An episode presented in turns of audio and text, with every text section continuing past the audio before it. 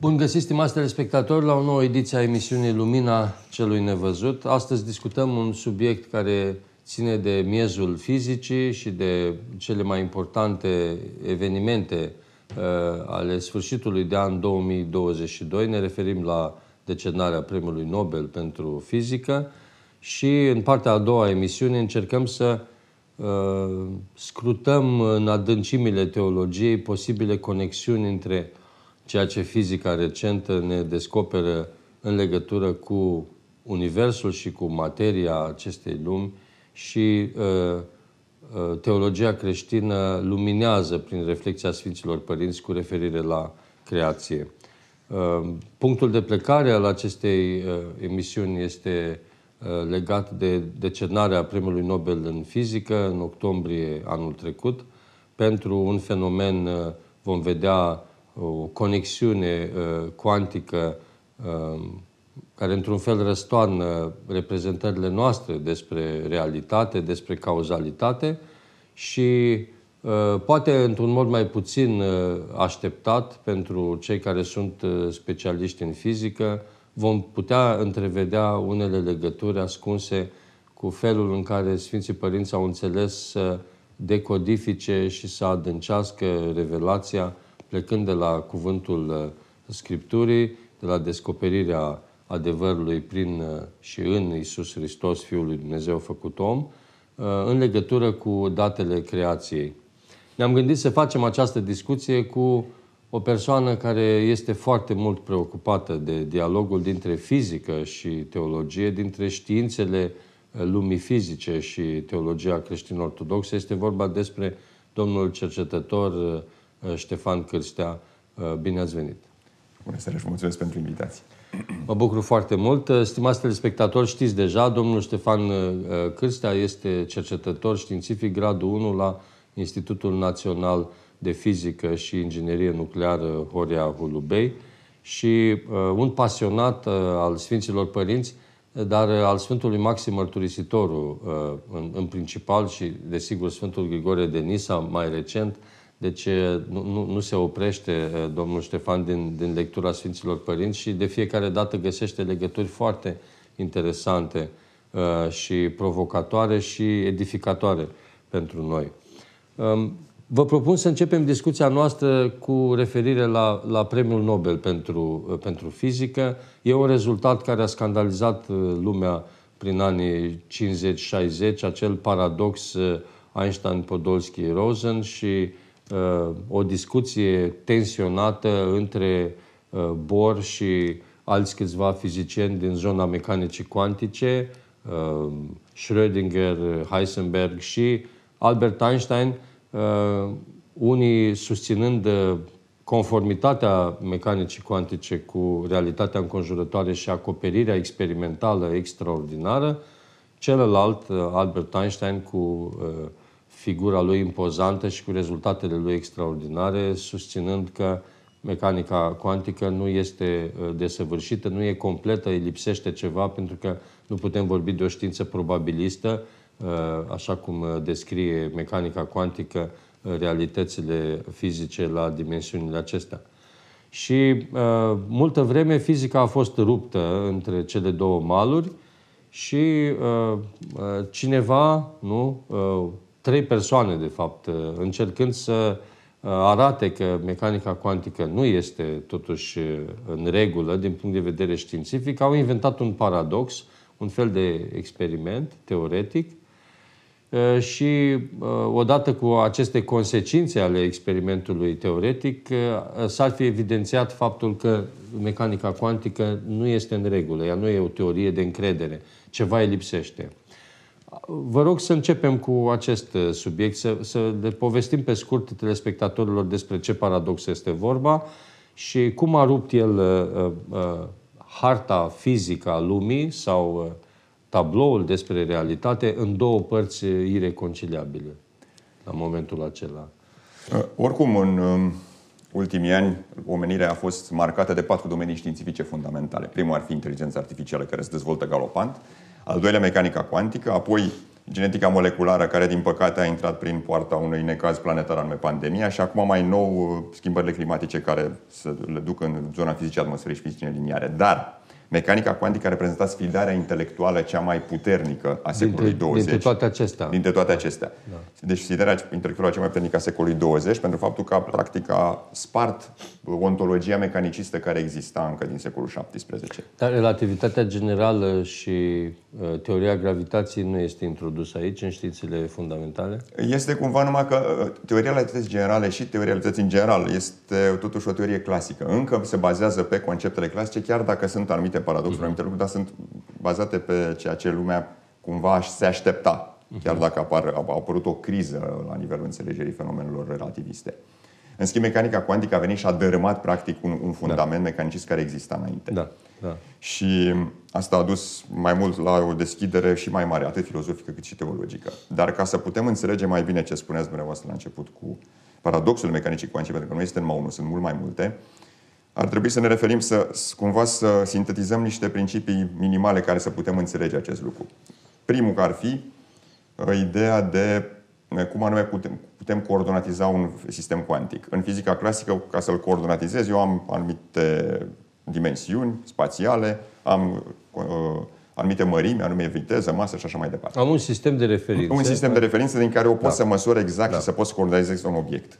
În mecanica cuantică acest lucru nu mai e posibil pentru că obiectul este ne, neclar. Și atunci oamenii de știință au introdus ceea ce se numește funcție de undă sau funcție de stare sau stare cuantică, care nu mai este un câmp real, este un obiect inteligibil, este un obiect matematic care îmi arată probabilitatea de a găsi acel obiect într-un anume spațiu. Asta este un aspect. Al doilea aspect este că un obiect nu are doar o singură stare, o singură funcție, ci are o superpoziție de stări. El se poate găsi în mai multe stări deodată.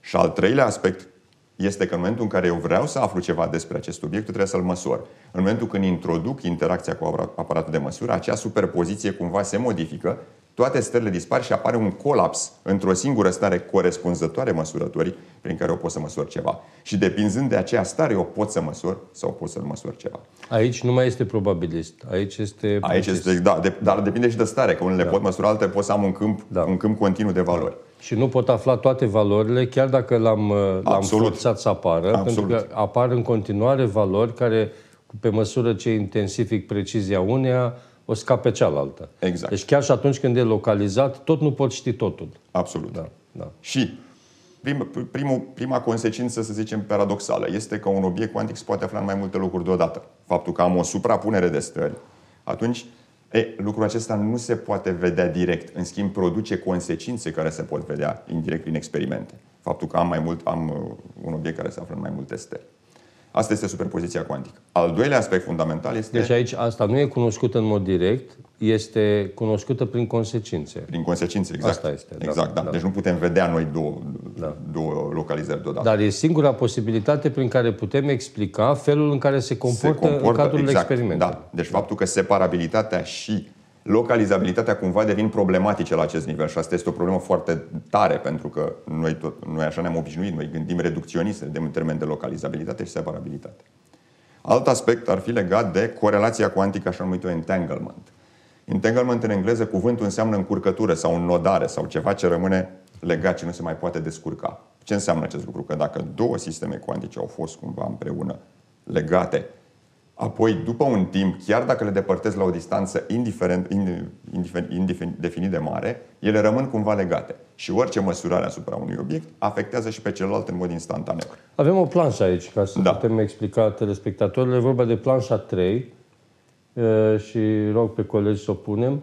Acolo este un desen, ia uitați, starea legată, da? cu cele două componente ale stării legate și după ce cele două se despart, fiecare păstrează o anumită informație da? și transportă acea informație mai departe și e foarte important că dacă la un moment dat dispunerea informației este așa cum vedem, în starea 1, ă, partea de sus este ă, oranj, partea de jos este albastru, dacă la un moment dat când s-au depărtat în starea 2, intervin și modific uh, calitatea sau informația uh, părții de sus, a componentei de sus și din oranj o fac albastru, cealaltă își va modifica și ea informația de așa manieră încât uh, împreună ele se constituie, de fapt... O suprapunere de stări, exact. O suprapunere de stări și se coincidă printr-un principiu de conservare, să coincidă cu starea inițială. Acest lucru este extrem de ciudat, pentru că oricât ar fi de depărtate aceste două particule, ele se simt practic una pe alta. Cumva și con... schimbarea se face instantaneu. Și schimbarea se face da. instantaneu, deci este o corelație, să zicem, intrinsecă, care nu poate fi spartă sub nicio formă. Și evident asta a dat naștere la foarte multe obiecții. Practic asta a fost un fel de uh, construcție teoretică uh, de, dusă din structura mecanicii cuantice ca să evidențieze că nu poate fi acceptat din cauza faptului că interacțiunea dintre cele două componente nu are cum să fie instantanee pentru că, în mod clasic, interacțiunea nu se poate propaga mai mult, mai repede decât uh, viteza luminii. Da, orice aici... informație se propagă cu viteză finită. Da. Finită, da. Care, viteză, care este viteza luminii? Viteza luminii. Da. Și aici era vorba de o schimbare instantanee, deci cumva ele trebuiau să știe despre această informație schimbată la distanță și să se modifice instantaneu, deci interacțiunea dintre ele ar trebui să depășească viteza luminii. Absolut. Da. Și asta arată că, de fapt, consecința foarte tare este că majoritatea particulelor din univers ar fi cumva legate între ele, pentru că au fost odată împreună, să zicem, la Big Bang, da. după care s-au depărtat. Și există o legătură, deci, practic, între toate lucrurile din univers există o legătură. Oarecum o legătură, pentru că Ulterior s-a demonstrat ceea ce se numește teorema monogamiei cuantice, în care se spune că o particulă nu poate fi întanglată decât cu o singură altă particulă, deci nu, se, nu poate fi întanglată cu două sau trei. Două Dar există suprapuneri de stări și fiecare stare legată cu starea ei corespunzătoare. Uh-huh. Deci există o anumită... O rețea care o re- leagă care leagă tot. Exact. Da, da, da. Asta este al doilea aspect. Al treilea aspect fundamental a fost acauzalitatea care ulterior s-a transformat în teorema cuantică a liberului arbitru, ceea ce este și mai scandalos, pentru că liberul arbitru noi considerăm că au doar ființele omenești. Da. Pe când aici se spune, dacă, spre exemplu, am un neutron care se dezintegrează într-un proton, electron și antineutrino, eu știu că la nivel statistic, pe ansamblu, acest proces se întâmplă în medie într-o mie de secunde. Dar dacă vreau să știu fiecare neutron cum s-a întâmplat, mecanica cuantică îmi spune că nu se știe cum se întâmplă, este o dezintegrare spontană, și rezultatul experimentului nu depinde de ce s-a întâmplat înainte, deci de ceva anterior. Deci ca și cum ar fi ceva legat de liber arbitru. Acauzal. Acauzal, da. E, toate aceste lucruri, toate aceste trei aspecte. Nu este un declanșator al da, acestea. Da, da. Evident, vine din cunoașterea probabilistă, din limitarea principială a cunoașterii care există. Evident, și Einstein și Ehrenfest. Asta și... contrazice, de fapt, metafizica și fizica lui Aristotel, că totul are o cauză. Are o cauză, exact, da. da, da. da. Și evident și Einstein și De Broglie și De Broglie și Ehrenfest și toți fizicienii mari au spus asta înseamnă ce? Că mecanica cuantică este incompletă. E ceva sub ea care noi nu știm și care ar putea explica toate aceste paradoxuri. Da, sau variabile ascunse. Variabile ascunse. Este exact ca în termodinamica secolului XIX, când toată lumea putea să explice fenomenele termice folosind atomii. Atomii nimeni nu-i văzuse atunci. Da. Abia prin 1910 au început să se vadă, dar ei erau parametrii ascunși care explicau termodinamica. După ce s-au văzut atomii, a zis, ok, acum putem să explicăm. Einstein a spus, ok, deci dacă noi vom avea o teorie cu variabile ascunse, atunci cumva fenomenele pot fi explicate. Numai că în 1930 a venit un rezultat devastator. Celebrul matematician John von Neumann a spus că nu este posibil să avem o teorie cu variabile ascunse care să completeze ceea ce spune mecanica cuantică. Și prin asta cumva a lovit în toți cei entuziaști să construiască această teorie. Nu în toți, pentru că Einstein n-a crezut în, în demonstrația lui. Einstein voia cu tot din adinsul să completeze mecanica Nu numai, dar a și văzut unde era problema cu demonstrația lui von Neumann. De mm. Von Neumann era ah. matematician. Da. Von Neumann a spus, orice teoremă din matematică are o ipoteză și o concluzie. În ipoteză nu era specificat exact, dar se lua implicit de bun faptul că există separabilitate. Și dacă există separabilitate, atunci evident nu mai putem evident, construi. Sigur că da. Și atunci s-a încercat... Și asta era o premisă greșită pentru că da. cuantica de fapt lucrează cu inseparabilitate. Exact, dar la atunci în anii 30 nu prea se lua în considerare. Zicea, mm. domnule, trebuie să avem o imagine clasică separabilă. Da, da. Și atunci David Bohm în anii 50, bazându-se pe teoria lui de Broglie, a spus, ok, construim o teorie cu variabile ascunse, neseparabilă și în care toate predicțiile devin clare și o avem o interpretare clară. Prin ce? Prin așa numită teoria lui De Broglie, a undei pilot. Adică orice particulă este un obiect clasic, ca o biluță, spre exemplu un electron, are dimensiuni, are viteză perfect determinate și el se găsește pe o undă pilot, tot reală, nu ca funcția de undă inițială, care îl duce unde, unde vrea, prin anumite uh, Și unda este reală și și particula este reală Da. și mai mult. Toate experimentele de mecanică cuantică puteau fi explicate și prin această interpretare. Asta e dualitatea tare a lui De Broglie, care Exact. a dat substanța ambelor. Da, exact, da, exact. da. Și mecanica cuantică a devenit cumva asemănătoare științelor umaniste. Avem o dimensiune hermeneutică, putem interpreta Da, da. fie așa, fie așa și niciun experiment nu poate să invalideze ceea ce spun fiecare. Și era ca un fel de suprapunere între mecanica ondulatorie și mecanica, Mecanica clasică, clasică. și era absolut Și era în absolut regulă. ok. Da. Numai că au fost și aici probleme, că acea undă trăiește în tot universul. Dacă e o particulă, este ok, dar dacă sunt un miliard de particule, acea undă trebuie să trăiască într-un spațiu cu 3 miliarde de dimensiuni, ceea ce este foarte ciudat. Mhm. Mai mult, acea undă, dacă umple tot universul, era ca un fel de eter, un sistem de referință absolut, lucru care este ex- exclus din Și teoria care a fost, relativității. și care a fost exclus, da. Da, deși Einstein a spus în momentul când a construit teoria relativității generale că noțiunea de eter poate să nu fie eliminată pentru că dacă spațiu-timp se curbează, uh, suportă unde gravitaționale, putem și pe el să-l considerăm ca un fel de eter. Da. La fel ca și vidul cuantic, care prin tot universul putem să-l considerăm ca un fel de eter. Energia de vid, Deci da. n-ar fi cumva ceva co- complet exclus. Dar dificultățile matematice oricum erau foarte mari, pentru că dacă se lucra cu această undă care ascultă ecuația Schrödinger și cu particula care asculta alte ecuații, devenea totul foarte complicat. Și astfel încât de, uh, David Bohm și ceilalți au zis numai experimentul va putea uh, decide în ce măsură o teorie cu variabile ascunse este validă sau nu. Și aici intervine aspect uh, uh, Zellinger, care de fapt pentru asta au primit premiul Nobel. Ei au primit Nobelul pentru că au reușit experimental să Pentru că a dovedească- venit John Bell și a spus dacă mecanica cuantică este separabilă, atunci toate predicțiile experimentale nu se mai pot, nu se mai pot uh, Ah, realiza așa. toate. Da, da. Asta a fost teorema lui Bell. Iar Zeilinger, Aspect și Clauser au venit și au demonstrat experimental acest lucru. Asta, da. Deci asta a fost lovitura ultimă prin care s-a arătat că lumea este la De nivelul... fapt, inegalitățile lui Bell au fost cumva noile condiții prin care s-ar putea verifica inseparabilitatea cuantică. Exact, și asta a fost verificat experimental. Și tocmai de aceea ce acești cei trei au luat premiul Nobel și au arătat că lumea la nivel cuantic este într-adevăr inseparabilă. Deci există o legătură generală între toate lucrurile din univers. Mi se pare o bombă, pentru că ea, Absolut. de fapt, dinamitează încă o dată o rană care era oricum una profundă între relativitatea generală, care este verificată, și mecanica cuantică, care, la rândul ei, considerată, nu Steven Weinberg spune într-un loc, cea mai bună teorie fizică, dintre toate cele pe care le Absolut. folosim, acoperită în laborator la a 20 a decimală pentru unele măsurători, nu deplasarea lamb, lamb care arată cât de bun este aparatul teoretic, care se pliază perfect pe partea experimentală, introducând evident și erorile. Și asta arată de fapt că e, dintre toate teoriile fizice e cea mai bine, cel mai bine acoperit experimental. În partea cealaltă, relativitatea generală ne arată lucrurile foarte bine, putem anticipa curburi ale spațiului, uh, întârziere ale luminii, deplasări spre roșu. Putem foarte multe lucruri să facem cu relativitatea generală de, și deformări ale timpului au fost măsurate chiar din anii 80-70. Deci cumva le avem pe amândouă, ele sunt amândouă valabile și i- niciuna nu spune ceva serios despre cealaltă. E o situație foarte grea. Absolut. Da. E, și ca, ca niște consecințe și mai interesante uh, legat de această, de această nelocalizare.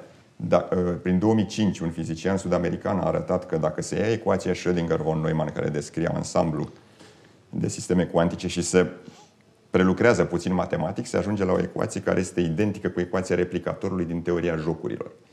Uh, Spre exemplu, probabil că ați văzut filmul și telespectatorii au văzut filmul O minte minunată cu viața celebrului matematician John Nash, care a descoperit celebra ecuația replicatorului, care arată ce? Că în momentul când avem o populație de indivizi care intră în competiție și fiecare individ are un tabel de strategii prin care le poate folosi, atunci există o, o configurație prin care strategiile astea devin optimale pentru payoff întregii populații.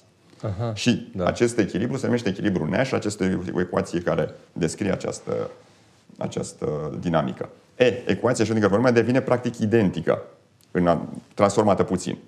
Mulți spuneau, normal, pentru că John Nash împreună cu John von Neumann a făcut această ecuație și dacă John von Neumann este creatorul matematicii mecanicii cuantice, trebuia cumva să, se, Se- da, da, să fie una în da, da. Alta. Asta ce înseamnă că la nivel cuantic, la nivelul cel mai profund, avem tot o dinamică comunitară, o dinamică de Mhm. tip Interrelație. interrelație. reacție, Deci da. o relaționalitate la nivel adânc. Asta este un prim aspect foarte interesant, arăt, arătând relaționalitatea.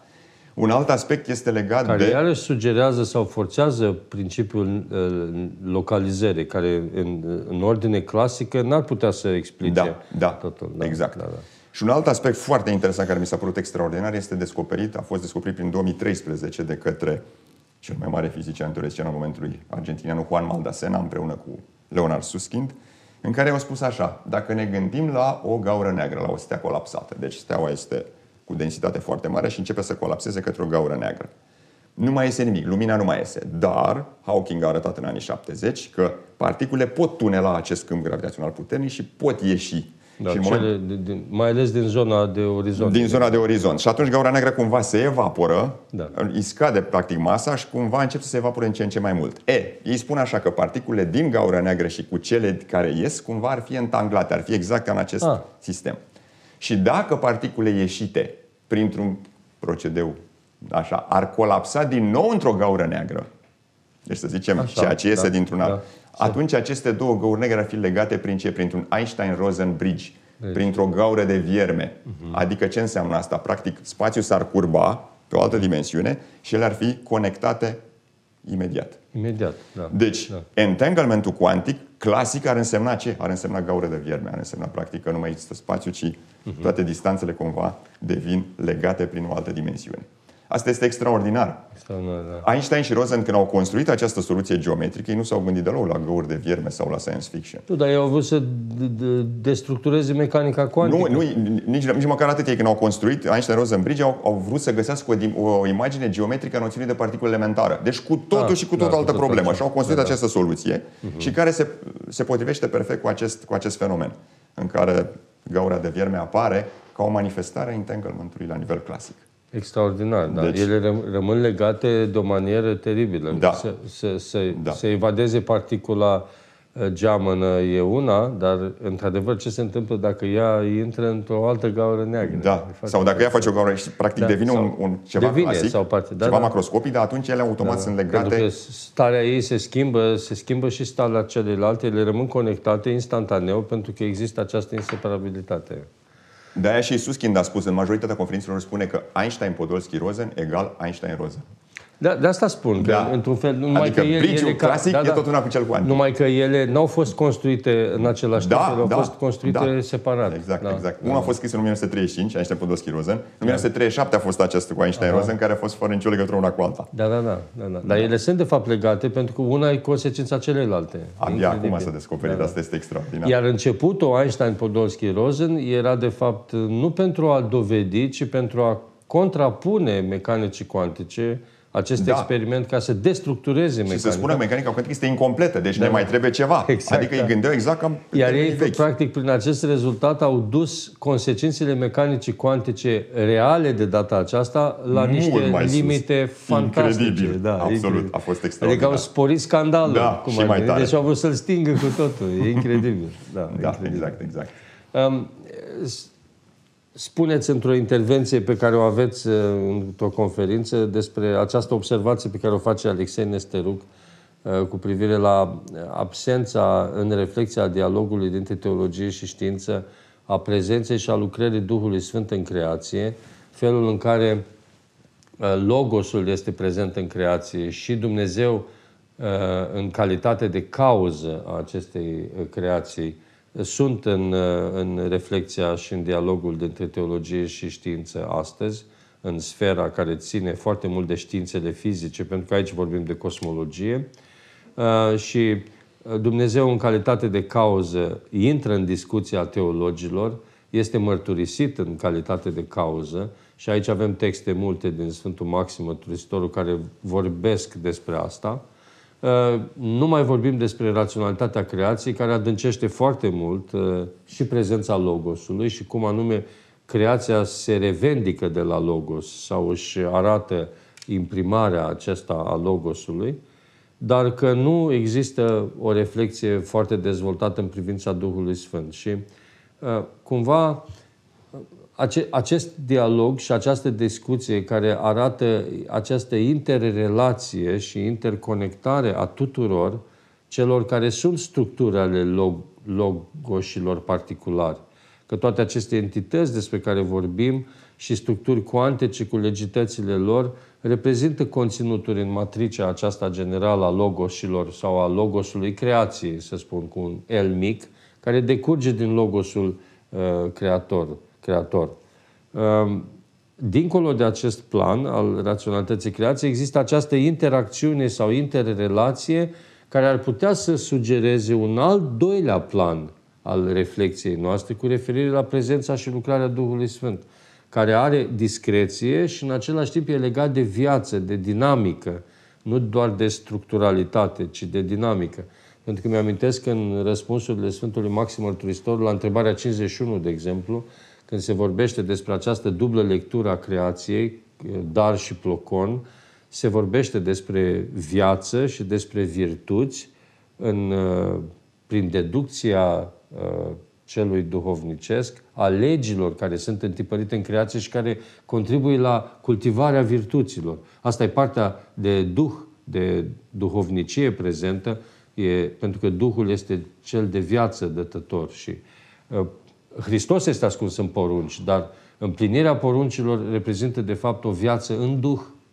Și în felul acesta tot de acțiune se, uh, se leagă această activitate a Duhului Sfânt în lume și a omului care pășește pe drumul credinței către Dumnezeu. Mi s-a părut foarte interesantă aprecierea pe care ați făcut-o în această conferință legată de aceste două planuri, cumva, pentru că noi avem în teologia Sfântului Maxim, avem această reflexie și nu doar în teologia Sfântului Maxim, această prezență a Duhului Sfânt în creație, plecând de la aceste legături nevăzute, care țin de dinamică și care ar putea fi interpretate ca urme ale creatului, uh, întipărit de lucrarea lui Dumnezeu, uh, Duhul în lume. Sfântul Maxim tocmai a subliniat acest lucru, faptul că dacă vedem un obiect, atunci ne gândim la Tatăl ca o existență, dacă îi vedem raționalitatea fizică, chimia lui, ne gândim la Fiul ca Logos și dacă îi vedem ierarhizarea lui în lume și relația cu celălalt, ne gândim la Duhul Sfânt. Prin urmare, Duhul Sfânt are o dimensiune relațională. Asta e. Da. Dimensiunea relațională în fizică se vede cel mai bine în mecanica cuantică și în teoria relativității, că acolo există noțiunea de sistem de referință. În teoria relativității avem sistemul de referință pe care măsurăm uh, distanțe și așa mai departe. În mecanica cuantică avem baza în stările spațiului Hilbert. Orice stare este legată de o bază pe care o luăm în spațiul stărilor. E, și de aici, cu alte cuvinte, putem să vedem legătura cu Duhul Sfânt, cu alte cuvinte, este peste tot și se leagă de, de relație. De relație, da. Uh, Ceea ce este, mi, s-a, mi s-a părut foarte frumos, să scandalizăm un pic în sens frumos telespectatorii. Teologii știau de mult uh, aspectul, să zicem, cuantic al uh, general și, al, și nelocal al lumii la nivel fundamental. Dacă ne gândim în Psalmul 20 lei când spune împărțite-o hainele mele lor și pentru că mașa mea au aruncat sorți, care reprezintă de fapt o profeție a restignirii Mântuitorului. Apoi în Evanghelia după Ioan, la fel, avem uh, uh, uh faptul că hainele Mântuitorului au fost împărțite în patru. Sfântul Maxim spune cele patru părți în care au fost împărțite hainele Mântuitorului sunt cele patru stihii ale materiei, adică solid, lichid, gaz și plasmă, sau pământ, apă, aer și foc, cum era pe vremuri. În schimb, cămașa nu a fost împărțită. Cămașa a rămas unică, una, da. una singură, care s-a jucat la zaruri. Deci, practic, ea n-a fost împărțită, există peste tot și a jucat la zaruri. Păi este exact aspectul probabilist al materiei la nivelul fundamental în care nu, nu mai este împărțită, ci toate sunt în legătură cu toate. Asta este un aspect. E, e și împărțit și neîmpărțit da. în sensul acesta. Că mașa exact. a rămas da. e și, și cele patru părți da. care reprezintă cele patru stihii, e și aspectul clasic, e și aspectul nevăzut. Da. Da. Că e o raționalitate, că până la urmă raționalitatea creației prezintă rațiuni particulare care toate sunt unite în logos. Numai că această unificare în logos este susținută, este întreținută, este lucrată de, de persoana Duhului Tocmai de Sfântul Maxim spune că satana a împărțit în cele patru, adică da. să, să rupă exact. cumva unitatea, da. deși unitatea există, dar noi le Asta vedem sparte pentru că satana Asta a împărțit aceste da, lucruri da, la, da. la așa. Apoi, dacă ne gândim la uh, cum, s-a făcut, cum a făcut Dumnezeu lumea, cum, cum spune și Sfântul Maxim în cosmologie, că logoi, prin intermediul energiilor necreate, s-au plasticizat și au devenit obiecte macroscopice cu tropoii lor, cu modurile lor de existență. Ace- același lucru se întâmplă dacă vreți și în mecanica cuantică, simbolic dacă vreți să o luăm așa, prin acel colaps al funcției de undă, adică o superpoziție de stări, deci lucruri inteligibile, în momentul când obiectul devine macroscopic, colapsează practic, colapsează. se plasticizează, dacă vreți, într-o stare unică a uh, obiectului macroscopic existent. La fel și cu sufletul uman, care este un ansamblu, o superpoziție de gânduri, de trăiri, de prejudecăți. La moarte, cum spune psalmul, dispar toate gândurile omului. Atunci sufletul rămâne, ca să zic așa, colapsat sau structurat deja și mm-hmm. urmează să ducă la judecata, la judecata lui Dumnezeu. Deci... Mai e și limitarea aceasta care, ăsta este un corelativ, să spun, da. a ceea ce spuneți, pentru că asta ar fi un, un fel de înțelegere profundă a structurilor care sunt constatate în mecanica cuantică și care sunt văzute altfel, duhovnicește, în, intuitiv de, de Sfinții Părinți. Există și uh, uh, corelativ cu toate acestea, există și reflexii care țin de condiția omului. Uh, condiția omului în marasmul acesta de realități sensibile pe care fizica le explorează. La fiecare constatare sau afirmație pe care o faceți, s-ar putea vedea un dedesubt uh, care ține de condiție, de condiția uh, omului, de antropologia noastră, care arată până unde putem merge cu această surprindere a interstițiilor lumii, inclusiv în plan sensibil, e ceva care mereu ne scapă. De aici și discreția cu care lucrează Dumnezeu și pe care noi nu putem sesiza, această discreție, cum nu sesizăm interstițiile lumii, ele se pot vedea doar în sens probabilist, le putem influența, dar rezultatul nu este ceea ce era înainte, rezultatul este ceea ce eu am, am forțat să obțin. După ce am încetat interacțiunea, iarăși se prăbușește într-un indefinit eh, probabilist. Și eh, de aici au cumva o limitare extraordinară a condițiilor omenești, inclusiv în lectura fizică a lumii sensibile și sugestia cu privire la faptul că pe toate celelalte care țin de planul inteligibil le putem vedea în, ca în ghicitură, în oglindă, în duh, neavând o certitudine uh, uh, de tip epistemic, ci o certitudine de tip existențial. Și s-ar putea să trăim lucruri pe care nu le putem formula în cuvinte. Nu e neapărat să putem coborâ totul în limbaj, tot așa cum nu putem coborâ totul în uh, cunoaștere uh, uh, certă cu privire rațional. la realitățile sensibile. Nu se impune rațional acest lucru. Mi da. se pare un, un fel de invitație la cumințenie care vine prin fizică, un fel de smerenie cu referire la lumea inteligibilă de data aceasta. Că cea de, de, cu referire la lumea sensibilă este evidentă. Dar de aici e sugestia că nici lumea inteligibilă nu o putem accesa cu ușurință, cu atât mai mult dacă cea sensibilă nu este. Exact. Nu? Exact. Iar da. Duhul Sfânt, care, cum se spune că vine și de, de, lasă cele șapte daruri la, la botez, la fel cum lumina care îi trece prin apă, cum s-a întâmplat la potop, a lăsat cele șapte culori prin care a arătat cum se, cum se descompune. Și aceasta este o observație foarte frumoasă da, și da. provocatoare. Faptul că și... curcubeu s-a văzut prima dată după potop. Potopul este simbolizat ca un botez al lumii vechi, prin care păcatul a fost eliminat. Și da. apoi s-a văzut curcubeu, adică practic lumina trecând prin apă s-a descompus și a arătat cele șapte culori, la fel cum lumina Harului se descompune și arată cele șapte daruri Duhului Sfânt de care vorbește și profetul Isaia despre cele șapte duhuri pe rădăcina lui Esei în Vechiul Testament. Și foarte frumos toate aceste daruri ale Duhului Sfânt, ele se văd și în, și în creație, dacă, se, dacă am fi să le luăm. Primul ar fi, sper să nu le, să nu le uit, primul ar fi darul, darul temerii, prin care omul începe să se teamă să facă rău. Apoi ar fi darul tăriei, prin care omul începe să vrea să facă binele apoi urmează darul sfatului prin care omul depinde discernământul, apoi urmează darul științei prin care se așează în bine, apoi darul cunoștinței prin care omul vede rațiunile ascunse din spatele virtuților, după aia darul înțelegere prin care se identifică uh, ființial și emoțional cu virtuțile și în final avem darul înțelepciunii care înseamnă unirea cu Hristos. Asta este darul maxim prin care omul, spune Părintele Săniloae foarte frumos, că în momentul în care te-ai unit cu Hristos, nu mai există realitate obiectivă, nici subiectivă, ci ambele devin realități simbolice natura devine perfect transparentă și o pe Dumnezeu prin ea. Da. Eu devin perfect transparent pentru că nu mai trăiesc eu, ci Hristos trăiește în mine. Uh-huh. Și astfel încât, de-aia spune Sfântul Maxim, cine a înțeles crucea, a înțeles toată, toată, uh, tot misterul Universului. De ce? Pentru că tot Sfântul Maxim spune foarte frumos că uh, crucea ne arată trei lucruri. anume ființa, pronia și judecata.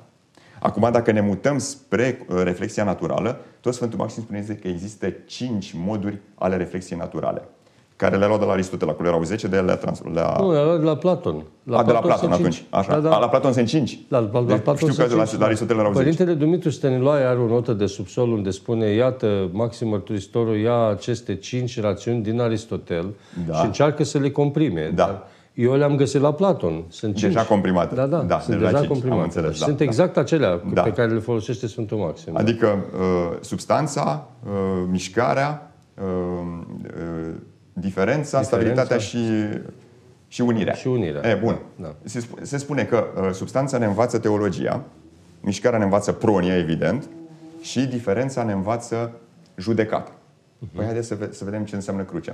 Înseamnă ființa, pronia și judecata. Păi când aici la fel, avem același lucruri, mișcarea, pronia și judecata. Dar la nivel de univers, ce înseamnă mișcarea? Ce înseamnă substanța? Înseamnă materia. Ce înseamnă mișcare? Înseamnă energia. energia. Ce înseamnă diversitate? Înseamnă informație, pentru că asta înseamnă informație, diversitate. Uh-huh. Deci taina crucii există efectiv, practic, în tot universul. De-aia spune Sfântul Maxim că dacă ai înțeles crucea, ai uh-huh. înțeles toată taina universului și mai mult, toate legile care au existat în univers s-au făcut special pentru a înlezni întruparea, pentru a se naște da, cel da. mai sfânt om de pe pământ, în adică vederea, Maica Domnului. În vederea întrupării. Da, ca da. să poată să, da, da. să-L atingă pe Dumnezeu. Asta este o, o teologie integratoare, da. această viziune a Sfântului Maxim. Părintele Dumitru Stăniloae, în volumul 3 al teologiei dogmatice, începe exact în felul acesta, încercând să definească tainele nu vorbește de șapte taine mai întâi, ci vorbește de o singură taină. E taina tainelor, este taina unirii omului cu, cu Dumnezeu. Dumnezeu. Taina de fapt, înainte de veacuri. Al Dumnezeu cu creația, da, pentru da. a se uni. De fapt, Dumnezeu cu creația, planul este să se unească cu omul și toate celelalte taine decurg din aceasta. Dumnezeu face o creație în vederea întrupării sale și a unirii sale cu ea. De aici și uh, arhitectura sau construcția ființei omenești, după calapodul logosului în vederea îmbrăcării lui Dumnezeu Fiul cu haină omenească, cu firea omenească și cumva asta este viziunea integratoare care arată că toate celelalte se regăsesc aici. Ne amintim că Dionisie Areopagitul sau scriitorul care este ascuns sub acest nume, nume da. nu știu, un, un autor extraordinar da. pe care biserica l-a și asimilat și opera lui este de maximă valoare un autor care e în topul autorilor care vorbesc despre apofatism, uh, are uh, locuri în, uh, despre numirile divine și în ierarhia cerească în care vorbește despre faptul că fiecare lucru este destinat să devină Dumnezeu. Adică în vederea cărei lucrări se face acest lucru sau la capătul cărei lucrări se stabilește aceasta ca țintă finală în, în ideea unirii lui Dumnezeu cu, cu creația. creația, transfigurării da. totale, da. Și Sfintele Taine, cele șapte pe care noi le cunoaștem în biserică, sunt de fapt expresii care consfințesc în fața noastră și prin simțuri că această operă de unire a lui Dumnezeu cu creația se realizează acum, deja, a început da. să se producă, să se extindă după evenimentul întrupării, al înălțării uh, și al pogoririi Duhului Sfânt. Mi se pare un fel de teologie integrativă care Uh, depășește cadrele acestea obișnuite ale uh, lecțiilor de tip cateheză. Absolut. Care împlinesc la sfârșit un fel de cunoaștere unde și mistica și raționalitatea sunt unite și ascetica și formele concrete ale liturghisirii, de fapt, sunt toate în una. Absolut. Da. Și toate, toate darurile Duhului Sfânt, ele automat au și reflexie în lumea fizică. Dacă ne gândim darul temerii, ce ne arată? Spune că omul se teme de rău. Asta cum vedem în natură? Prin faptul că natura ea însăși se teme de moarte. Chiar dacă există creștere entropiei, chiar dacă există paradosul lui Siliger prin care toate corpurile trebuie să se atragă, da, există expansiunea Universului, ca corpurile să nu se atragă. Da, există în sistemele vii deschidere astfel încât să există fluxuri de entropie ca viața să fie posibilă. Mhm. Apoi, darul, darul temerii, temerii. prin da. care uh, omul încearcă să facă binele. Asta ce arată? Arată efectiv că omul vrea să iasă din păcat care este monoton. În natură nu există monotonie, există tot timpul ceva neliniar. Există Asta timpul... e laterie. Cred da, da, exact, prin care este da. din monotonie pentru că natura e neliniară. Chiar dacă există aspecte, să zicem, ciclice în natură, ele de fapt sunt doar uh, aspectul Ea se vede în ruperea de da, rit. Da. A ieșit din. Da, a ieșit da. din. Pentru că fiecare ființă vie are genetica ei. Există o, o, o diversitate extraordinară. Apoi, la darul sfatului, Sfântul Maxim Mărturisitor spune că asta ne arată exact varietatea lumii. Faptul că totul e atât de variat. De-aia toate aceste ideologii de tip uh, globalism, de tip să eliminăm naționalismul uniformizatoare, uniformizatoare da, ele de da. fapt sunt împotriva naturii, pentru că asta uh-huh. de fapt este în acest dar al Duhului Sfânt. Apoi urmează darul științei, Științe. prin care da. Uh, natura ne arată ce? Că există o așezare a naturii, în toată această diversitate există o unitate bazată pe principiile fundamentale, pe minime acțiune, pe conservarea energiei, pe isotropia spațiului și a timpului și a nu știu ce. Apoi urmează darul înțelegerii prin Iar care... asta este valabilă, pentru că tocmai asta se întâmplă. Toată da. știința decurge tocmai din această capacitate a omului de a sesiza aceste legi, care exact. dacă n-ar fi universale, știința da. n-ar avea valoare Absolut, asta. absolut. Da, da. Apoi când spune despre darul înțelegerii, se referă la ce? La faptul că există o rețea de esențe matematice în spate. La fel cum omul vede rațiunile virtuții din spate când a ajuns la acest nivel, la fel și natura are în spate o rețea de esențe matematice din care vedem, este parte inteligibilă a naturii cum spune și Sfântul Maxim foarte frumos, că cosmosul este ca o biserică, are și naos și pronaos și, și altaos. Și omul este ca o biserică da, și, și omul este ca o biserică, asta da. și partea nevăzută este acea esență de care exact, spuneți. Exact, da. exact.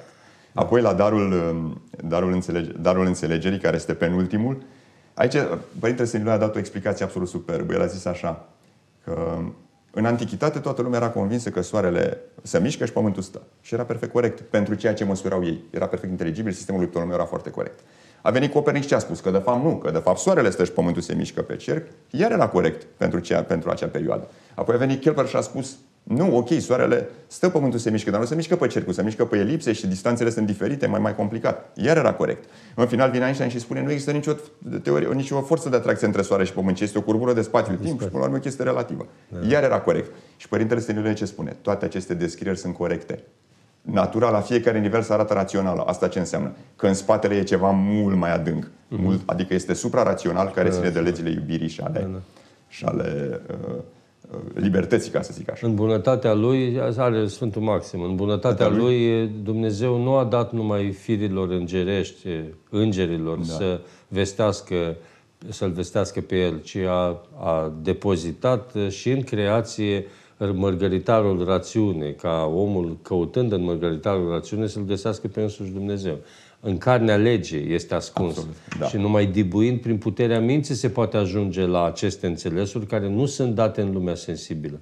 Este matematica de care spuneți. Da, exact. Și în final este unirea cu Hristos prin care natura unde se vede, chiar în întrupare. Faptul că Dumnezeu a luat trup de om. Și mai mult, prin înviere, acest trup de om a fost urcat în sânul Sfintei Trăimi. Deci unirea plenară, dacă vreți, între materie, între creat și necreat. Și necreat, da. Și necreat. Adică destinul pentru umanitate Destin, este, da, chemarea, este chemarea, chemarea de, inițială. Exact. Exact. Da, asta arată cum anume rezultatele concrete ale cercetării științifice din fizică sau unele rezultate din zona matematicii reușesc să-și găsească corespondența în reflexii care nu țin de univers neapărat, țin de uh, viața în virtuți, de exemplu, sau de lucrarea lui Dumnezeu în lume. Deci altceva decât uh, lumea fizică în sens strict. Pentru că asta e, asta e spectacolul observațiilor pe care le faceți dumneavoastră. Mi se par lucruri foarte folositoare, uh, de mare folos și pentru profesorii de fizică de liceu.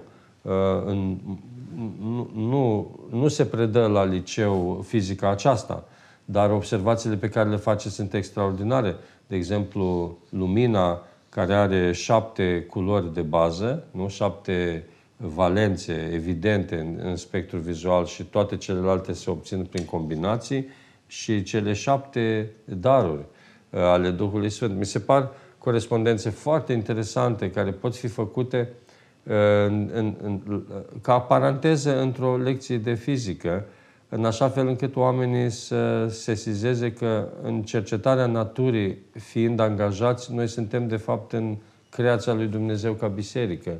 Și de aici și putința de a face cercetare în continuare fără sentimentul că ești departe de Dumnezeu și relevanța rezultatelor acestor cercetări pentru publicul larg. Mi se pare că trebuie neapărat amplificată, subliniată această, această legătură și pentru cei care fac fizică și pentru cei care sunt pasionați de fizică. Pentru că nu e ușor să citească cineva Sfântul Maxim Mărturisitorul și să vadă atâtea corespondențe cu fizică. Are nevoie de, de ajutor. Și astfel natura devine ea însăși o școală a virtuții. Prin Asta e. tot ceea ce Da. există corespondent în lumea reală, în lumea fizică, învățăm noi cum anume să, să ne comportăm. Învățăm că, de fapt, chemarea omului este Hristos, învățăm că, până la urmă, suntem chemați către transfigurare, că Hristos spune, și Sfântul Maxim spune că prin cruce și după aia prin har se depășește naturalul și moartea devine cumva uh, necesară pentru depășirea naturalului prin har și suntem chemați la transfigurare. Cât de important este să, să ne obișnuim cu această meditație sau reflectare ajutată de Sfinții Părinți și de propria noastră viață duhovnicească, atât cât este cu putință, că e necesar să ne rugăm și să intensificăm această legătură cu Dumnezeu prin Sfintele Taine, prin viața în comunitatea de credință. Dar cât de important este să ne obișnuim ca de fiecare dată când explorăm și cunoaștem ceva, și fizica este constrânsă să cunoască raționalitatea creației care există. Fizicianul nu poate fabula, nu poate inventa uh, filozofii sociale, pentru că e constrâns de partea experimentală. Trebuie să rămână în datele da. empirice. După aceea, dacă odată a achiziționat aceste descoperiri, cât de important este să ne obișnuim să medităm și să căutăm înțelesurile duhovnicești al acestor al acestor date, pentru că se pierde un capital imens de spiritualitate dacă cercetătorul este cantonat strict în rezultat și își, își autodesfințează facultatea reflexivă de meditare la acestea, de desprinderea lecției care este ascunsă în carnea legii și care ar putea să tâlcuiască ce am eu de făcut. Acum bine am descoperit lucrurile acestea, sunt extraordinare. Ce fac cu această frumusețe? Că trebuie să o investesc în am îmbunătăți pe mine, într-un fel. Avem o, da, aici oamenii de știință, din păcate, să se comportă exact ca fariseii care se mărgineau la lege și la foarte multe detalii ale legii care le cunoșteau foarte bine, dar nu mergeau deloc mai la adânc să vadă ce anume trebuie să facă sau cum. Și aia a reprezentat ceva ultimativ. La fel și mulți oameni de știință să se duc doar la nivelul de explicare pur științifică și atât. Și evident că știința devine din ce în ce mai stufoasă, din ce în ce mai sofisticată. Creierul uman nu mai poate cuprinde tot. Cunoașterea devine din ce în ce mai sparte și omul ajunge astfel să devină practic dărâmat de multitudinea de date științifice care nu mai pot să le facă față. Și atunci ce facem? Folosim inteligența artificială. Ok, numai că și acolo avem alte probleme Absolut, care poate da. să apară și acolo mai mult. Și oricum rămânem fără legăturile acestea. Și numai prim... Da, că tabloul lumii este fărămițat. Da, spart, Biochimistul exact. are o proprie perspectivă, cel din mecanica cuantică are altă perspectivă. Când le legăm? Păi nu le putem lega între ele decât simbolizându-le, da, adică da. căutând de fapt semnificațiile. Semnificațiile da. spirituale leagă aceste da. fragmente. Știința nu are cum să lege da. totul. Exact. Da. Această exact. unificare a tabloului nu se face în, în termeni raționali, se face printr-o activitate a minții da. care are nevoie de un înțeles. Nici nu putem trăi fără înțelesuri. Am putea, cât, am, cât am putea să cercetăm căutând diverse lucruri dacă ele nu se leagă de, de sensul vieții noastre. Ce trist este că putem sta zeci sau sute de ore în laborator, mii de ore într-o viață și tot ceea ce cunoaștem să nu aibă un impact asupra vieții noastre, să nu creștem nici în bunătate, nici în blândețe, nici în uimire, nici în experiențele de contemplație. Până la urmă, la ce ne ajută cunoașterea? Mai mult se caută cumva și asta din punct oarecum în sens negativ. Se, s-a ajuns la un fel de misticism cuantic. Se ajunge la ideea că o să explicăm inclusiv conștiința folosind mecanica cuantică. Și marele matematician Roger Penrose împreună cu Stuart Hameroff, un fiziolog, au încercat să explice cum anume partea non-computațională a creierului, faptul că, uh, după cum spune Penrose, uh, nu, uh, conștiința nu este o consecință a conectomicii neuronale, ci este ceva non-computațional, s-ar putea explica prin acest entanglement cuantic. Da. La nivelul de citoscheletonului din interiorul fiecărui neuron, care intră cumva în corelație cu ceilalți neuroni și astfel a explica conștiința. Asta este o... Da. Uh, uh, formulaseră și ipoteza că există niște microtubuli. Da, cu micro, exact, sunt, cu microtubuli da. care apar în acel citoscheleton. Da, da, da. Și care realizează un fel de Wi-Fi cerebral da, cu uh, da, interacțiuni la da. distanță. Da. Numai că este încă foarte controversat. Da, da. nu știe acest lucru. Dar da, da, vedeți că asta arată totuși că fizicienii au nevoie, sunt minți care nu sunt mulțumite doar strict cu rezultatele științifice. Da. Ele, pe de o parte, sunt un semn bun că în cămașa strâmtă a științelor care se termină cu consecințele unor experimente și interzic meditația sau partea de școală spirituală, în haina aceasta strâmtă a științei nu se simte bine omul. Da. da. Și ăsta e un semn că tot are tendința să privească dincolo de, și aici este rolul foarte important al teologului, al creștinului care cunoaște să vestească aceste înțelesuri ca să poată oferi hrană acelora care caută, sesizând de fapt că tot ceea ce descoperim noi aici este incipient în Sfânta Scriptură și este de la facerea lumii prezent deja în creație. Și atunci sentimentul de familiaritate și de sens este cuprinzător. Pentru că Alice Catafichiotu spunea foarte frumos în Filocalia 12, cred, că omul are sete de infinit, dar nu infinitul conceptualizabil, cel din matematică sau grăde, ci un infinit transcendent acestor, un infinit al Dumnezeu și omul nu se va opri până când se va odihni în el. Extraordinar. Da. Ce frumos ar fi ca profesorul de matematică să folosească da. asta și să le spună copiilor, știți, noi nu avem infinit în experiența realului. Nicăieri da, omul da. nu se întâlnește cu ceva infinit în real. Avem Tot doar la nivel avem, abstract. Numai abstract. De unde vine infinitul în minte și de ce se dovedește el atât de util în matematică, dacă noi nu-l avem totuși în experiența directă? Asta arată cu o afinitate a spiritului nostru către infinit. Dar nu e infinitul acesta, este infinitul celălalt. celălalt da. Și în felul acesta copiii ar simți că matematica e un preambul la, la ora de religie. Bineînțeles, mai ales că introducerea infinitului matematic a dat naștere analizei matematice care a dat naștere ecuațiilor prin care știința devine predictivă. Deci da. cunoașterea infinitului a arătat că știința poate să facă predicții către viitor. Nici nu poate fi scos, nici din matematică poate, da. nu poate fi scos. Da, Numai exact. că el nu este, că tot spunem, cifrele sunt în realitate, triunghiul mai întâi a fost în realitate și după aceea în geometrie. Bun, dar există realități matematice care nu sunt în realitate. Totuși, da. exact. Și atunci, cumva asta uh, uh, devoalează ceva din spiritul nostru care este pentru infinit. Dar mulțumesc foarte mult, îmi spun colegii că uh, s-a terminat timpul. Vă mulțumesc foarte mult. Cu Trebuie să mai veniți la emisiunea Lumina Celui Nevăzut, pentru că, iată, fizica descopere lucruri nevăzute și uh, putem sesiza în ele uh, partea de teologie nevăzută despre care Sfinții Părinți ne tâlcuiesc atât de multe lucruri. Uh, mulțumim foarte mult pentru toate aceste înțelesuri. Cu drag.